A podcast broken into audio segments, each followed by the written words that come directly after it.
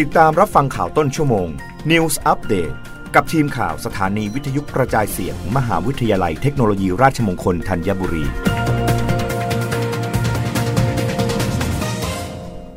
รับฟังข่าวต้นชั่วโมง โดยทีมข่าววิทยุราชมงคลธัญบุรีค่ะ อธิบดีกรมอนามัยเผย อาหารกลางวันเด็กวัยเรียน ต้องเน้นให้มีสารอาหารครบ 5 หมู่ และมีปริมาณเหมาะสมถูกต้องตามหลักโภชนาการ เพื่อช่วยเสริมสร้างพัฒนาการให้เติบโตสมวัย นายแพทย์สุวรรณชัยวัฒนายิ่งเจริญชัย อธิบดีกรมอนามัยกล่าวว่า หลังจากเปิดภาคเรียนแบบออนไซต์เต็มรูปแบบในทุกโรงเรียนแล้ว สิ่งที่โรงเรียนต้องตระหนักและให้ความสำคัญกับเด็กวัยเรียน คือการให้เด็กได้รับอาหารกลางวันที่มีโภชนาการครบถ้วน ปริมาณเหมาะสม ถึงแม้จะเป็นเพียงหนึ่งมื้อ แต่ก็ควรเป็นมื้อที่มีคุณภาพ เพื่อช่วยให้เด็กวัยเรียนได้รับอาหารที่เพียงพอต่อความต้องการของร่างกาย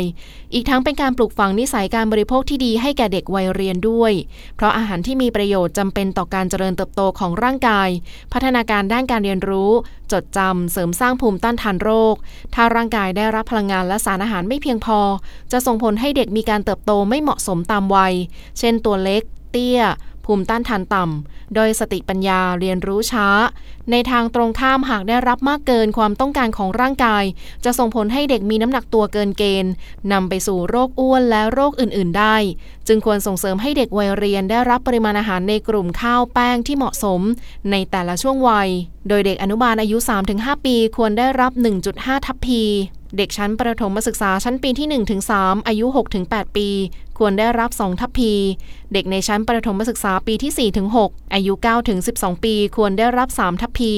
ส่วนเนื้อสัตว์เด็กระดับอนุบาลควรได้รับ 1.5 ช้อนกินข้าว ระดับประถมศึกษาปีที่ 1-6 ควรได้รับ 2 ช้อนกินข้าว นอกจากนี้เด็กวัยเรียนควรได้รับผัก 1 ทัพพี ผลไม้ 1 ส่วน และนมจืด 1 แก้ว เพื่อให้เด็กวัยเรียนเติบโตสมวัย รับฟังข่าวครั้งต่อไปได้ในต้นชั่วโมงหน้า กับทีมข่าววิทยุราชมงคลธัญบุรีค่ะ รับฟังข่าวต้นชั่วโมง News อัปเดตครั้งต่อไป กับทีมข่าวสถานีวิทยุกระจายเสียง มหาวิทยาลัยเทคโนโลยีราชมงคลธัญบุรี